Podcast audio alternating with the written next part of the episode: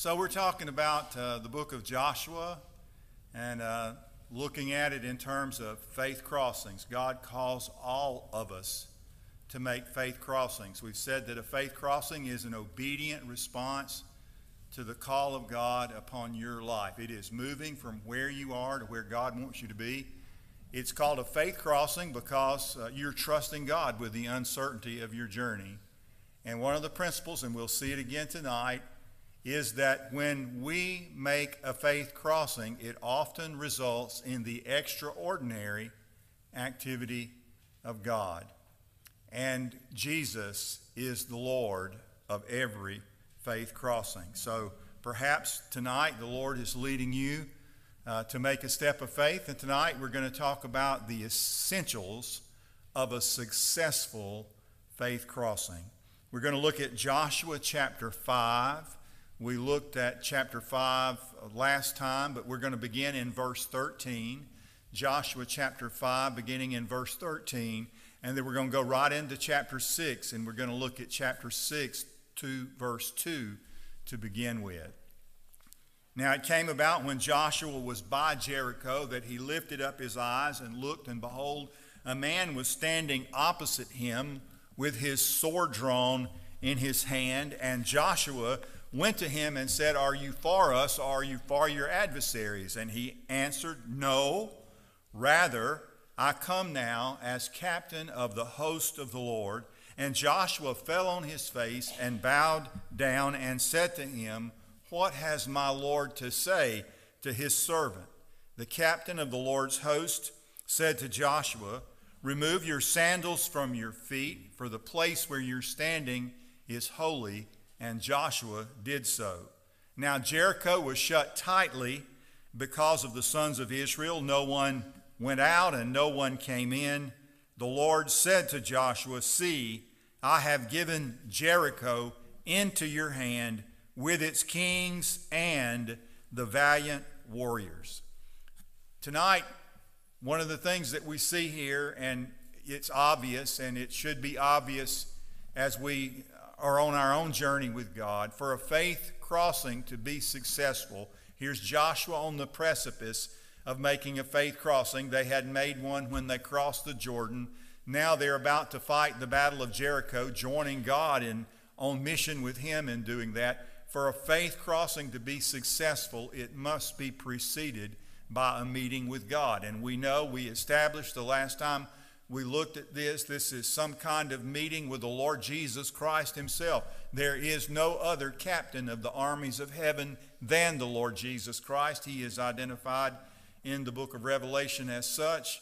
We don't understand it completely, why this is so, but we know that there are moments in the Old Testament whenever there's the angel of the Lord, or this particular figure here in the book of Joshua, this is who this is. A faith crossing always has a dual dimension about it. It's a holy place. It is also a heavy place. It is an assignment from God that will require more strength than you have. It will require more resources than you have. It will be bigger than you.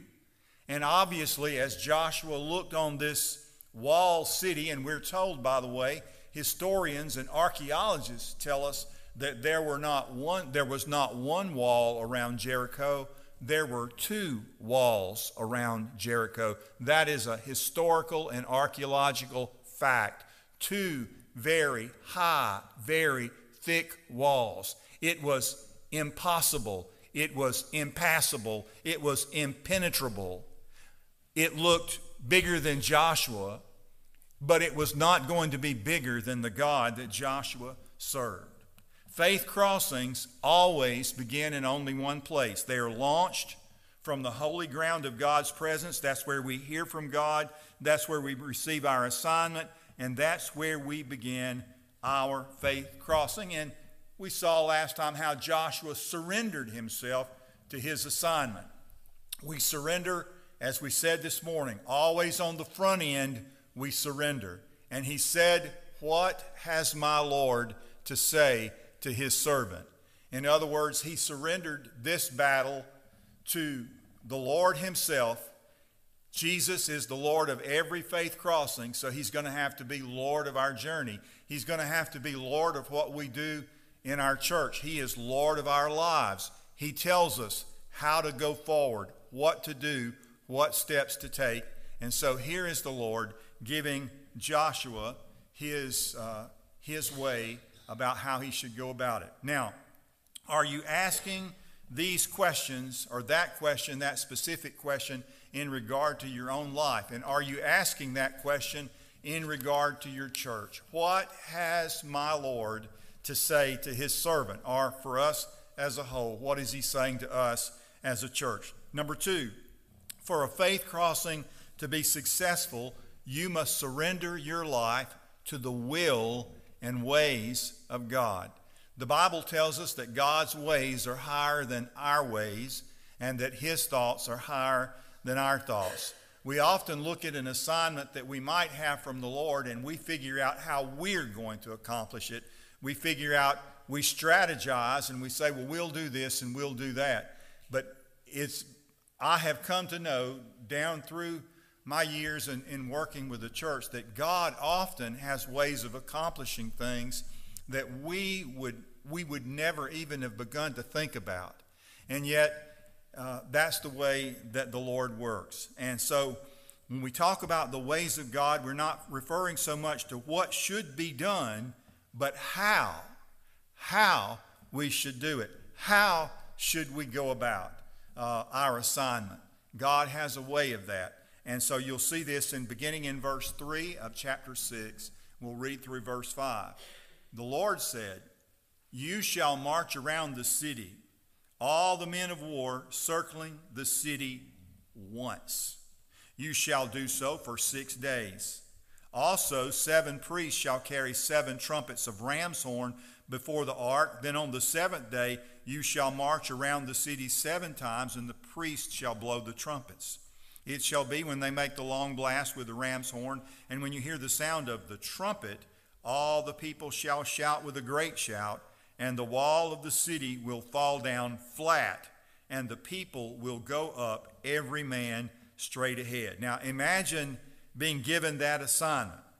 Imagine the fear of what might happen if you're marching around somebody else's property, somebody else's wall, and you know who's on the wall. The soldiers are on the wall. The battlements are on the wall. That's where the archers shoot the arrows. They shoot from the wall. And there you are, marching around the wall in spite of the slings and the arrows of the enemy. God's way was not to storm the gates.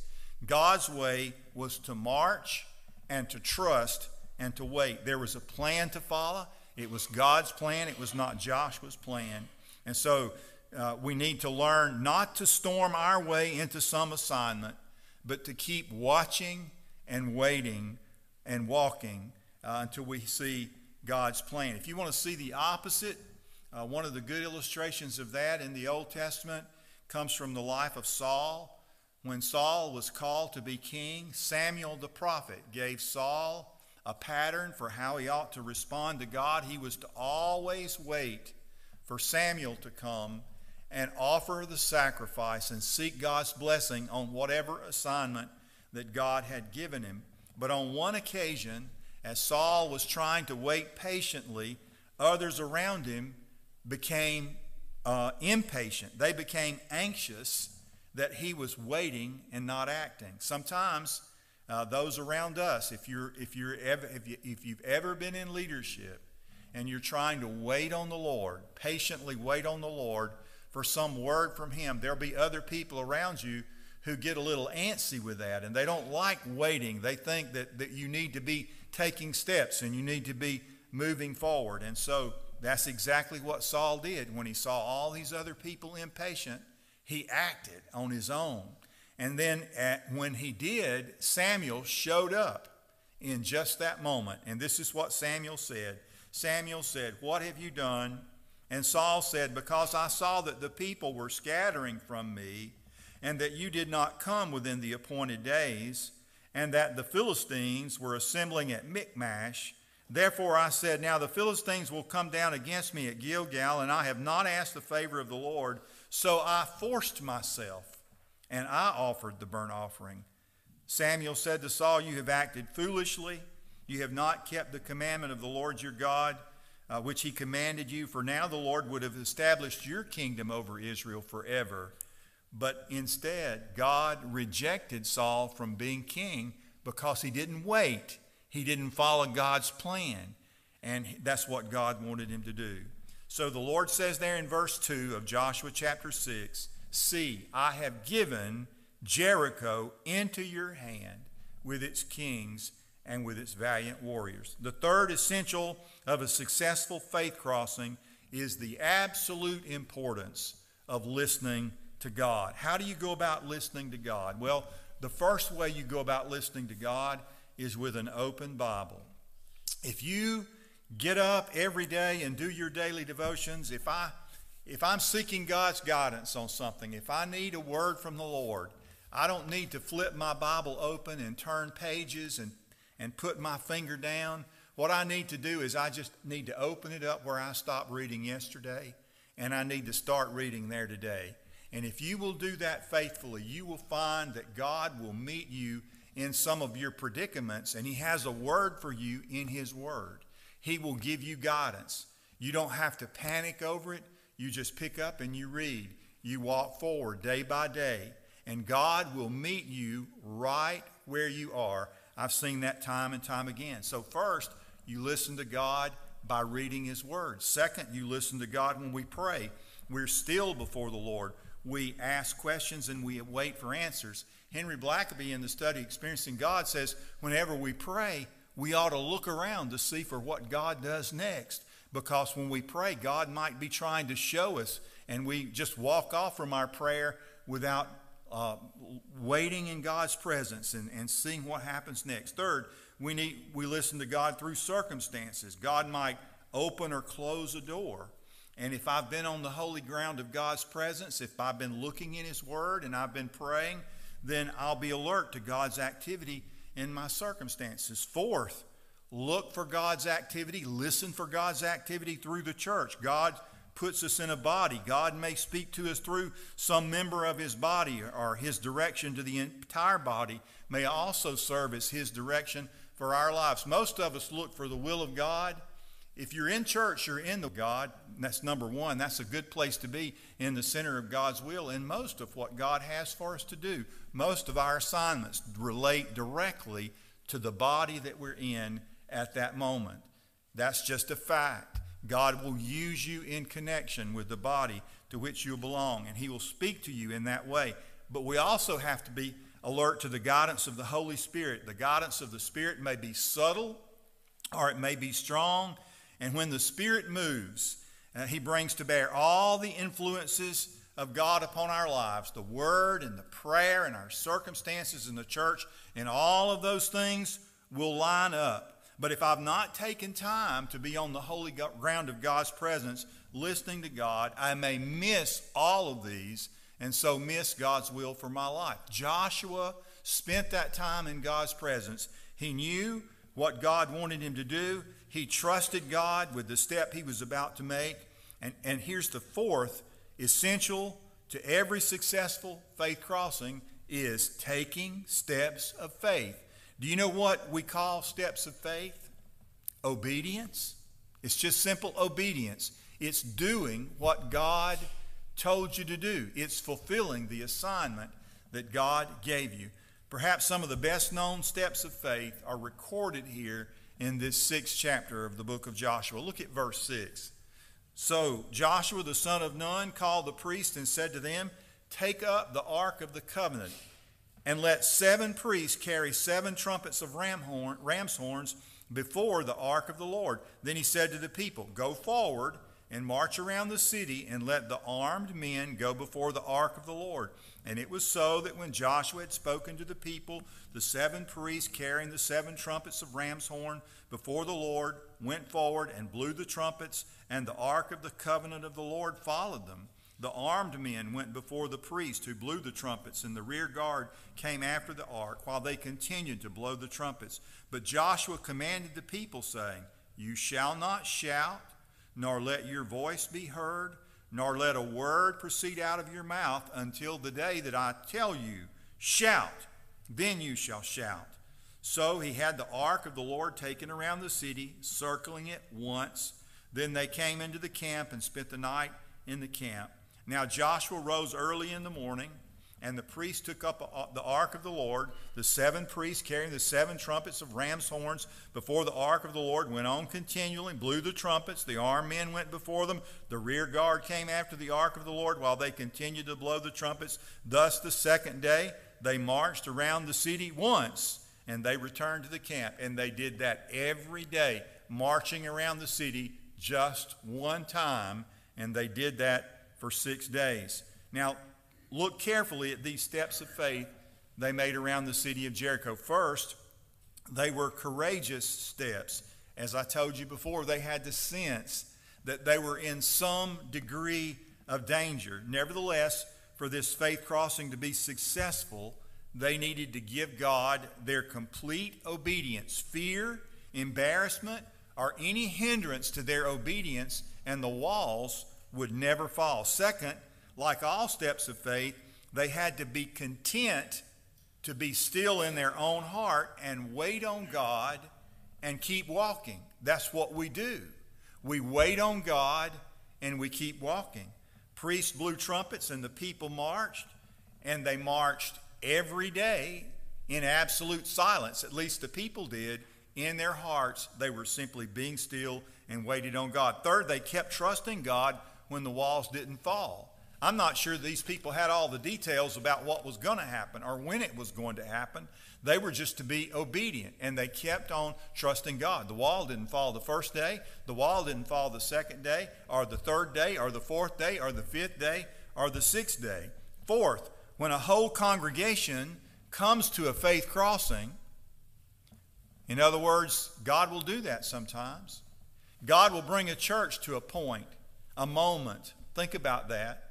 God will bring a church to a moment when somebody needs to do something. When the church needs to go forward, the church understands something needs to happen, but somebody always has to go first. We considered that when the priests crossed the River Jordan, one of them had to be the first one to put their feet in the water.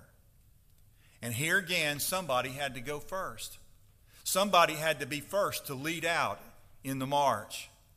Somebody's got to be first in responding to God. And we've talked a lot about that in our church. Even when God brings revival, somebody has to be first to respond to what God wants in your life. And so to be a catalyst for other people to respond, that's necessary. Whose feet will those be in this congregation?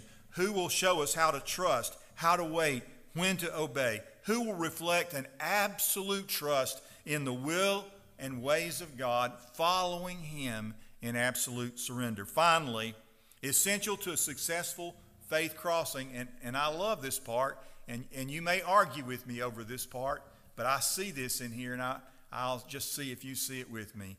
The final essential to a faithful, successful faith crossing is a constant readiness to respond to God's trumpet. Verse 15, then on the seventh day, they rose early at the dawning of the day, and they marched around the city in the same manner, only as every other day they had marched around only once.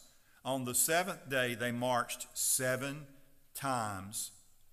Verse 16, at the 7th time, when the priests blew the trumpets, Joshua said to the people, shout, for the Lord has given you the city. Now verse 20. So the people shouted, and the priest blew the trumpets.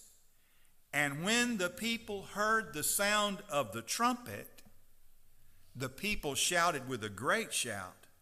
And the wall fell down flat, so that the people went up into the city, every man straight ahead. Now, let me ask you a question. Who fought the battle of Jericho? I know probably you grew up singing, as I did when I was a child, Joshua fit the battle of Jericho. But Joshua didn't fight the battle of Jericho. Did the noise cause the walls to fall? Some have suggested that it was the feet of the people marching around the city every day, and it was the vibration of their feet that caused the foundation of the wall to collapse. But as archaeologists look at that wall, those two consecutive walls, thick, high walls that encircled the city of Jericho, they bear witness to the fact that indeed they fell down flat. The walls just collapsed. Now, as we said, a faith crossing is an obedient response to the call of God upon your life. What do faith crossings result in? Faith crossings often result in the extraordinary activity of God. Would you say this was the extraordinary activity of God when those walls fell? Would you say that this was something that only God can do? There were no cannons. There were no tanks. There were no explosives. There was just the sound of a trumpet and this shout. But you'll notice there it says, when we read, and when the people heard the sound of the trumpet, there were trumpets and there was the trumpet, that they shouted with a great shout, and the wall fell down flat. Would it be too much of a stretch to say that there was another trumpet there and that there was another army, an unseen army? Well, didn't Joshua just have a conversation with the captain of the armies of the Lord?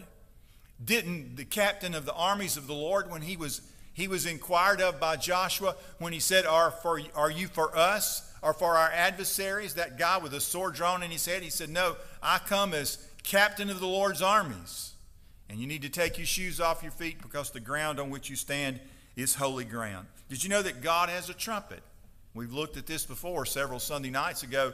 We looked at that great passage of Scripture in Exodus chapter 19 where Moses led the people up to Mount Sinai, and as they approached Mount Sinai, the mountain shook, the mountain smoked, and there was this great fire upon the mountain. The Bible says the smoke ascended like the smoke of a furnace, and the whole mountain quaked violently. When the sound of the trumpet grew louder and louder, Moses spoke, and God answered him with thunder.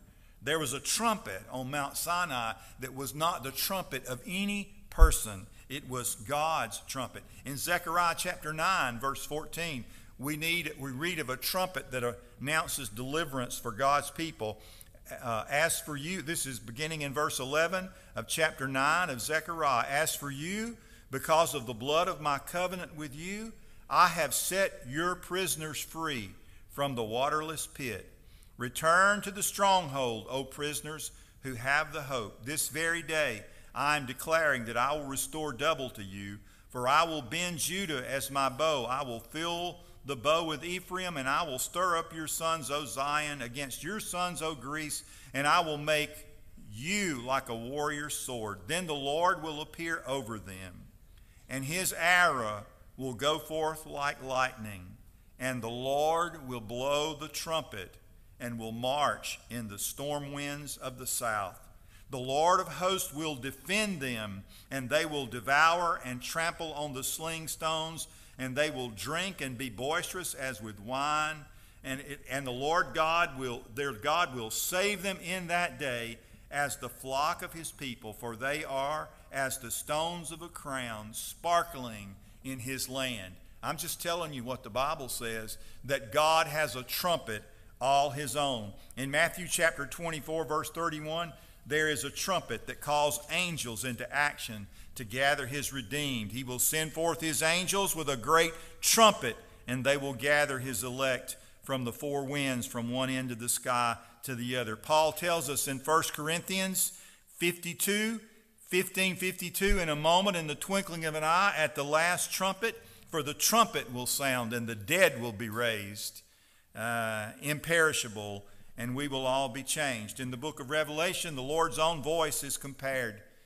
John compared it to the sound of a great trumpet. He said, I was in the Spirit on the Lord's day, and I heard behind me a voice like the sound of a trumpet. In Revelation chapter 4:1, after these things I looked, and behold, a door standing open in heaven, And the first voice I had heard, like the sound of a trumpet speaking with me, said, come up here, and I will show you what must take place after these things. One more verse of Scripture, 1 Thessalonians chapter 4, verses 16 and 17.